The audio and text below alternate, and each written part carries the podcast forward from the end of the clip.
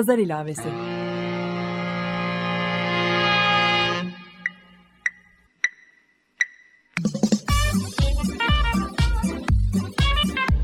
...1936'dan günümüze 80 yıllık bir zaman tüneli.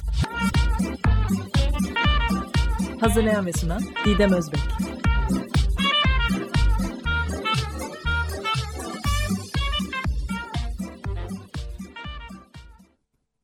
Merhaba sevgili Açık Dergi dinleyicileri. 1936 gündemini günümüze bağlayan pazar ilavesini dinlemektesiniz. Ben program yapımcınız Didem Özbek. Bir konudan diğerine ilerleyerek sürdürdüğüm pazar ilavesini sergi kelimesinin sözlük anlamından yola çıkarak ve 20 Mayıs 1936 çarşamba tarihli Kurum Gazetesi içeriğini günümüz gündemiyle ilişkilendirerek devam ettiriyorum. 2012'den beri üzerine çalıştığım bu çok katmanlı görsel sanat projesinin sözel çevirisini Açık Radyo'da sergiliyorum.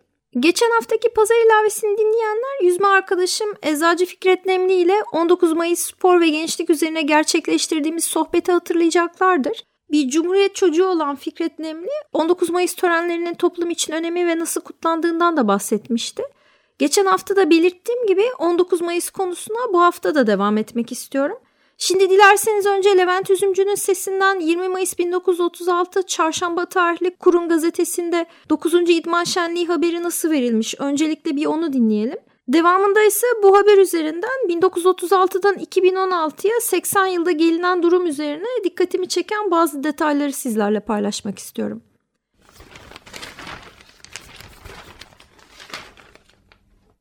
Kurun İstanbul Çarşamba 20 Mayıs 1936 Atatürk önümüzde bir zafer bayrağıdır. İdman Şenliği 9. İdman Şenliği dün muvaffakiyetle yapıldı. Şenliğe ait yazımızı 6. sayfada bulacaksınız. Bu sayfada gördüğünüz resimlerimiz dünkü idman şenliğinde alınan fotoğraflarımızın bir kısmıdır. Üstteki fotoğrafta talebemizin Cumhuriyet abidesine koyduğu çelengi görüyorsunuz. Dikkat! Şenliğe iştirak eden bütün talebemizin fotoğraflarını bu sayımızda veriyoruz. Bu fotoğrafları 6, 7, 9 ve 12. sayfalarımızda bulacaksınız.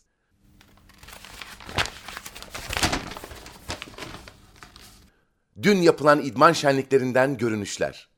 Türk milleti ayakta. Kimseden korkmuyoruz. Şenlik tafsilatı. Bayrama 3000 talebe iştirak etti. Jimnastik şenliklerinin dokuzuncusu dün sabah Taksim Stadyumunda yapılmıştır. Sabahleyin daha erkenden davetiyeli ve davetiyesiz binlerce halk caddeleri ve stadyumun önünü doldurmuş bulunuyordu.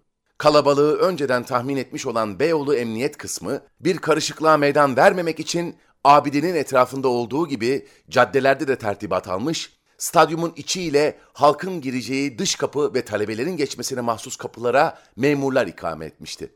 Buna rağmen saat 9 sularında Beyoğlu'nun halk kesafeti o kadar fazlalaşmıştı ki sokaklarda intizamı temin etmek için yeniden memur getirilmek zarureti baş göstermişti. Dün stadyum kapısı davetiyeli ve davetiyesiz halk ile bir mahşer halini andırıyordu.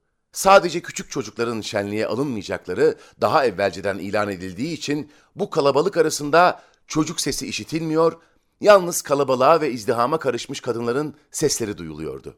Saat 10'a doğru kapının önündeki izdiham artık tahammül edilemeyecek kadar büyüktü. Bu arada davetiyeleri kontrol eden memurların yanında bir aralık meşhur güreşçimiz Çoban Mehmet de görülmüş, davetiyesiz içeri girmek isteyen halk için çobanın kuvvetinden istifadeye başvurulmuştur. Halk bir taraftan stadyum kapısından içeri girmeye çalışırken diğer taraftan tramvaylar da kısmen Galatasaray Lisesi'ne, kısmen doğrudan doğruya stadyuma şenliğe iştirak edecek talebeleri taşıyorlardı. Bütün mektepler evvela kendi mıntıkalarında toplanarak civarlarındaki tramvay istasyonlarından evvelce hazırlanan tramvaylara binmişlerdir. Sayfiye mekteplerinde bulunan talebeler de vapurla Karaköy'e çıkmışlar, oradan tramvaya binmişlerdir. Onun için saat 8.30'dan itibaren bütün tramvaylar şarkı söyleyen mektep talebeleriyle dolmuş bulunuyordu. Caddelere zaten bayraklar asıldığı için idman şenlikleri caddelerde hakiki bir bayram manzarası almış, havanın güneşli olmasından istifade eden halk da sokaklara dökülmüştü. Saat 10'da da şenliğe iştirak edecek mekteplerin talebeleri Taksim abidesinin etrafında toplanmaya başlamışlar ve burada bir halka yaparak kültür direktörlüğü ve muhtelif mektepler namına Cumhuriyet abidesine 3 çelenk koymuşlardır. Bundan sonra bütün talebeler stadyumda toplanmış ve saat tam 10.30'da 9. Jimnastik Şenliği'nin kısa bir nutukla açılmasından sonra saat 10.35'te şehir bandosunun çaldığı marşla mekteplilerin geçit resmi başlamıştır.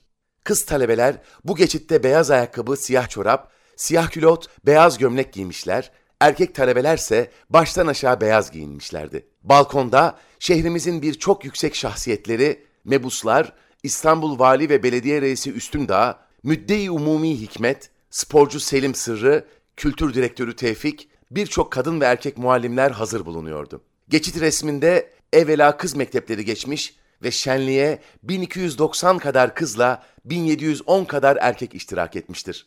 Bunların yekünü 3000'i bulmuştur. Dünkü 9. jimnastik şenliklerine kız mekteplerinden kız öğretmen 120, Boğaziçi 960, Erenköy 90, İstanbul Lisesi 120, Kandilli 120, Cumhuriyet 120, Emirgan 30, Eyüp 60, Eminönü 60, İstanbul Orta 60, Kadıköy 2. Orta 90, Kadıköy 3. Orta 30, Nişantaş 90, Selçuk 60, Üsküdar 60, Üsküdar Muhtelit 60, Üsküdar Kız Sanat 60 kişi olarak iştirak etmişlerdir. Erkek mekteplerinden de Haydarpaşa 120, Boğaziçi 60, Galatasaray 120, Harbiye 90, İstanbul Lisesi 90, İstiklal 90, Işık 30, Kabataş 150, Pertevniyel 90, Şişli Terakki 60, Vefa 90, Davutpaşa 30, Eyüp 60, Gazi Osman Paşa 60, Gelenbevi 60, İstanbul Sanat 90, Kadıköy 1. Orta 60, Kadıköy 3. Orta 60, Kumkapı 60, Okullar Güneşi 30, Üsküdar Muhtelit 90 talebeyle iştirak etmişlerdir. Geçit resmi 20 dakika kadar sürmüş ve geçit biter bitmez mektepler sahadaki yerlerini almışlardır. Bu sırada İstiklal Marşı çalınmış ve bayrak merasimi yapılmıştır. Saat tam 11'de de ilk olarak kızlar jimnastik hocası Bayan Mübeccel'in kumandasıyla 15 dakika süren beden terbiyesi hareketini yapmışlardır. Kız talebe 15 dakika süren hareketlerde bilhassa muvaffak olmuşlar. Hareketlerin intizamı ve birliği bakımından büyük bir takdir kazanmışlardır. Kızlardan sonra gene jimnastik hocalarından Bay Recai'nin kumandası altında erkek talebe 20 dakikalık bir hareket yapmışlar ve hakikaten muvaffak olmuşlardır. Erkek talebelerin beden hareketlerinden sonra gene yürüyüş sırasına dizi olunmuş ve saat 11.50'de 9. jimnastik şenliklerine nihayet verilmiştir. Dün İdman Bayramı'ndan başka birçok spor hareketleri yapılmıştır. Bu arada Taksim Stadında Galatasaray ile Fenerbahçe'nin B takımları 934-35 şampiyonluğu için karşılaşmışlardır. İki takımda da birinci takımdan oyuncular oynatılan bu maçta Fenerbahçe 1-0 kazanmıştır. Taksim Stadında bundan başka mıntıka birincilerine şimdiye kadar verilmemiş olan mükafatları verilmiş, bisiklet ve yelken yarışları yapılmıştır. Gördüğünüz fotoğraflar. Bugünkü sayımızda gördüğünüz jimnastik şenliklerine ait bütün fotoğraflar Ankara Caddesi'nde Basın Foto tarafından çekilmiştir.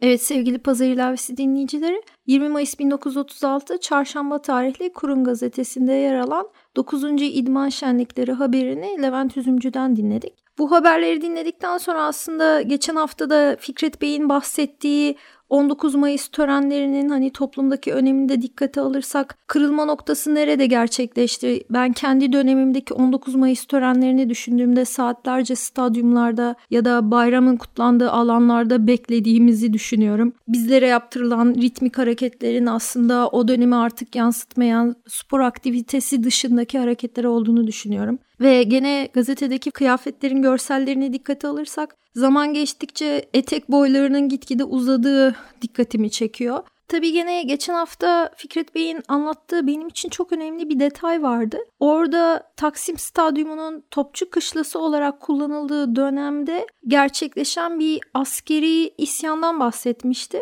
Ve bu sebeple Topçu Kışlası'nın sağ bölümü yani Mete Caddesi'ne bakan bölümünün hasar gördüğü ve Taksim Stadyumu olarak kullanıldığı dönemde de binanın bu tarafının hasarlı olduğundan bahsetmişti. Onunla olan görüşmemden sonra bir araştırayım dedim. Şu detayı vermek istiyorum sizlere. Ben bu gazeteye biliyorsunuz Sayit Faik Abasıyan'ın bir karpuz sergisi hikayesi üzerinden ulaştım Ve bu bir karpuz sergisi hikayesine de aslında sergi kelimesinin sözlük anlamını merak ettikten sonra ulaştım.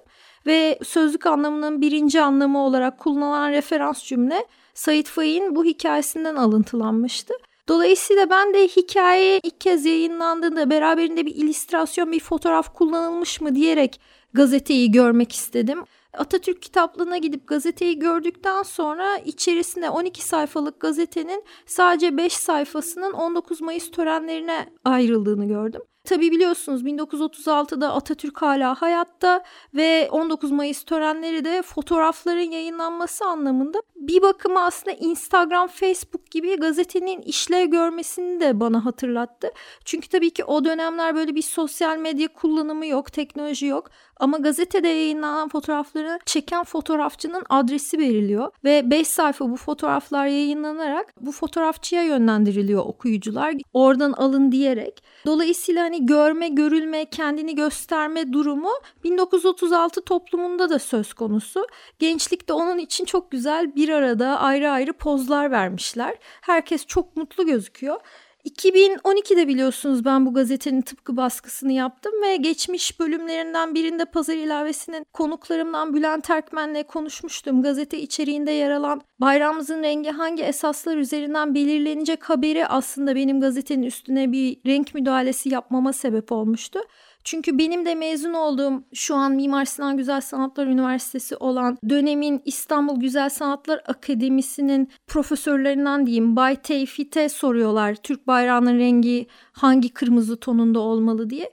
Ben de o sebeple Bülent Erkmen'i konuk etmiştim ve bu bayraklar üstünden, semboller üstünden, renkler üstünden bir konuşma gerçekleştirmiştik. Dolayısıyla 2012'de ilk defa 19 Mayıs törenleri stadyumda kutlanmayacaktı ve ben bu sebeple 19 Mayıs törenleri artık gündemde olmadığı için üstlerini farklı bayrak kırmızısı tonlarıyla kapatmıştım. Bir sene sonra hiç beklenmedik bir gelişme oldu ve benim gazetem tekrar gündemi hem de tam ortasından yakaladı. Benim için en heyecan verici şeylerden birisi buydu projem üzerine konuyu ele alırsak. Çünkü benim üzerini kapattığım o 5 sayfa 19 Mayıs fotoğraflarının aslında Taksim Stadyumunda çekildiğini fark ettim. Yani 2012'de artık gündemde olmayan bir alan diyeyim. 2013'te bir anda ülke gündeminin tam ortasına oturdu.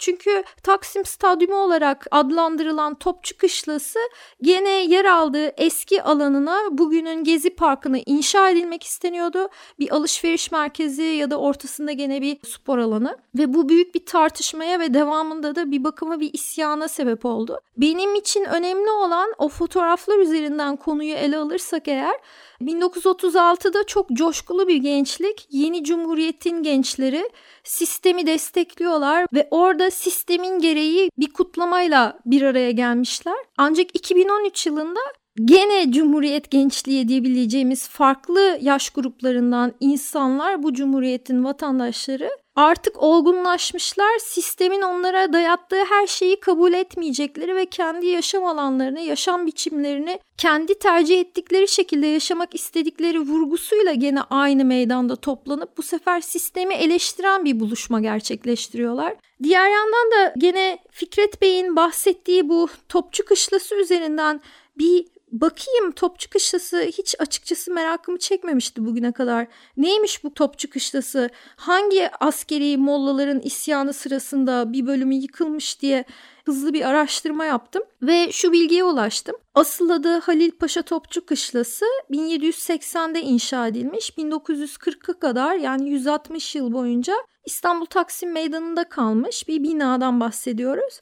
Ve ilk hasarını hepimizin tarih bilgilerini hatırlayacağı Kabakçı isyanında 1807'de almış. O da bir askeri isyan. Binanın bir sonraki hasar görüş yılı da 1909. O da aslında çok önemli bir tarih bilgisi. Hepimizin hafızalarında 31 Mart vakası olarak adlandırılıyor bu 1909'daki gene Fikret Bey'in belirttiği Mete Caddesi tarafındaki binanın aldığı hasar. Ve orada da 2. Abdülhamit'in tahttan düşürüldüğü askeri isyan olduğunu gördüm. Bugün 100 yıllık parantez olarak adlandırılan sürecin de aslında kahramanı belki de İkinci Abdülhamit 30 yıldan fazla Osmanlı'nın son döneminde halifeliğini, hükümdarlığını sürdürmüş. Bugün hala kullandığımız demir yolları birçok fabrikanın da onun döneminde yapıldığı söyleniyor. Aynı şekilde Kızıl Sultan olarak da adlandırılıyor. Yani kanlı bir dönemi de olmuş iktidarında.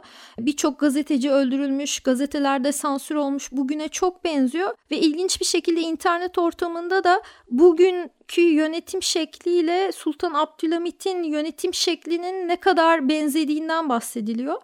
Diğer yandan da Abdülhamit biliyorsunuz birinci ve ikinci meşrutiyeti ilan eden padişah. Yani meclisi mebusanı kuran yani aslında bu topraklara bir bakıma demokrasiyi tanıştıran padişah. Meclisi Mebusa'nın da yer aldığı yerlerden biri de aslında gene Topçu Kışlası, Taksim Stadyumu ve Gezi Parkı olan mıntıkanın tam aşağısında Kazancı Yokuşu'ndan dümdüz aşağı indiğinizde biliyorsunuz Meclisi Mebusan Caddesi var ve yolun karşı tarafındaki iki saraylar ki şu an Mimar Sinan Güzel Sanatlar Üniversitesi orası da bir dönem Meclisi Mebusan olarak kullanılan binalar arasında.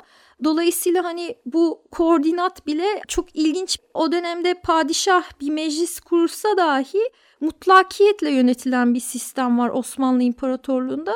Mutlakiyetin de bugünkü başkanlık sistemiyle gerçekleştirilmek istenen yönetim modeli olduğu da tartışılıyor bugünlerde.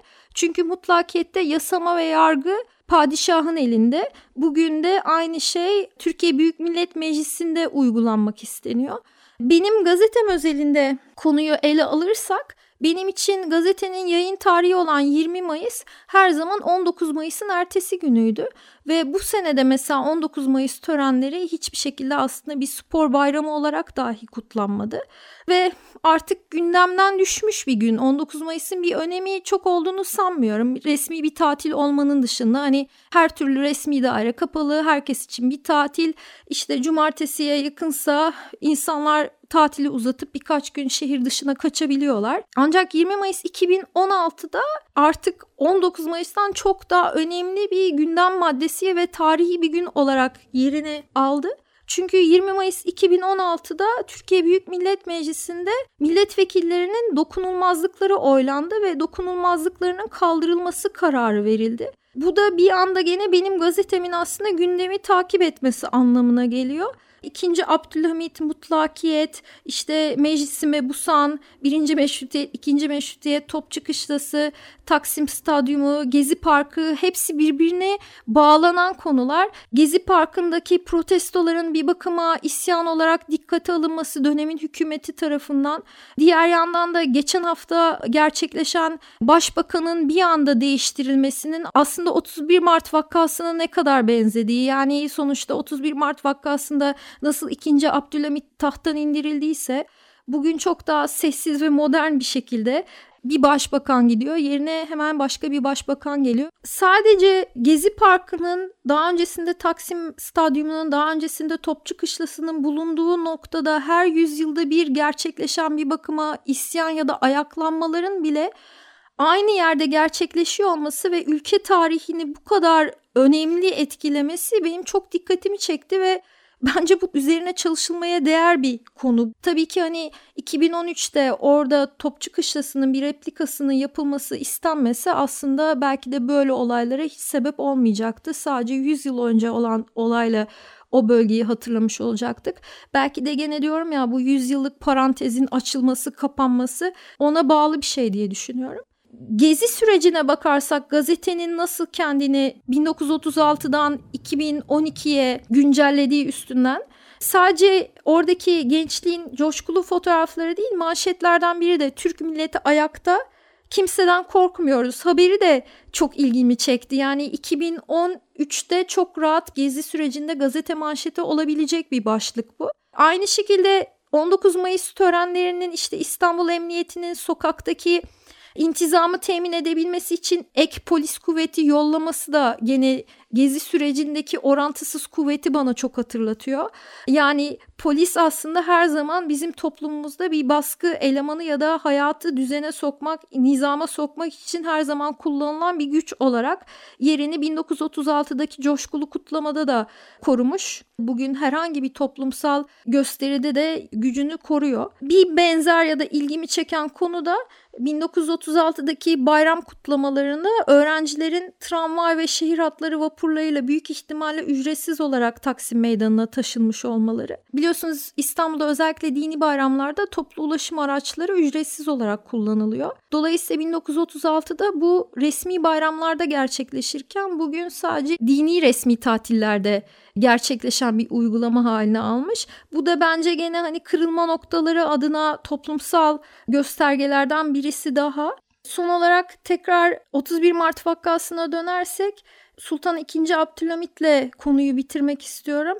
Onun ilan ettiği meşrutiyet sonrasında kurulan meclisi Mebusan için Mehmet Zati Arca tarafından bestelenmiş Mebusan Marşı'nı çalarak bugünkü bölümü bitirmek istiyorum. Mızıkayı Hümayun Orkestrası tarafından Taşbilak'tan dinleteceğim sizlere. Pazar ilavesinin geçmiş bölümlerini Açık Radyo.com.tr ve Pazar ilavesi blogspot.com'dan dinleyebilir. Gelecek bölüm içeriğini Pazar ilavesi Twitter adresinden takip edebilirsiniz. Ben Didem Özbek, seçme, seçilme ve temsiliyet haklarımızın elimizden alınmayacağı, özgür ve mutluluk içinde yaşayacağımız güzel bir ülke temennisiyle Pazar ilavesinin bu bölümünde sonlandırıyorum. Haftaya 1936'dan 2016'ya yeni bir konuyla devam edebilmek üzere.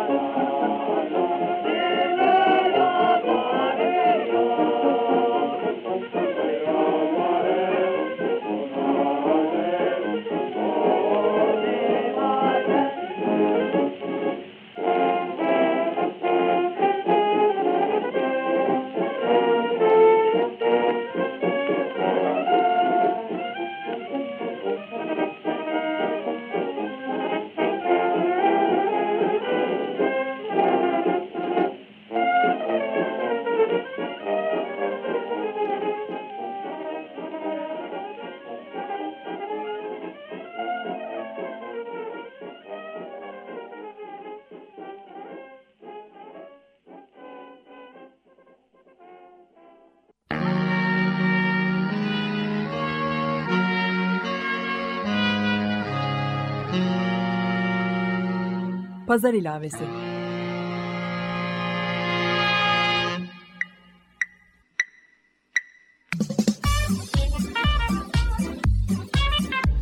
...1936'dan günümüze 80 yıllık bir zaman tüneli. Hazırlayan ve sunan Didem Özbek.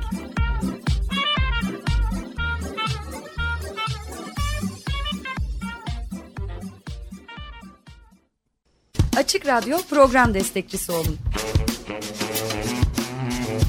Bir veya daha fazla programa destek olmak için 212 alan koduyla 343 41 41.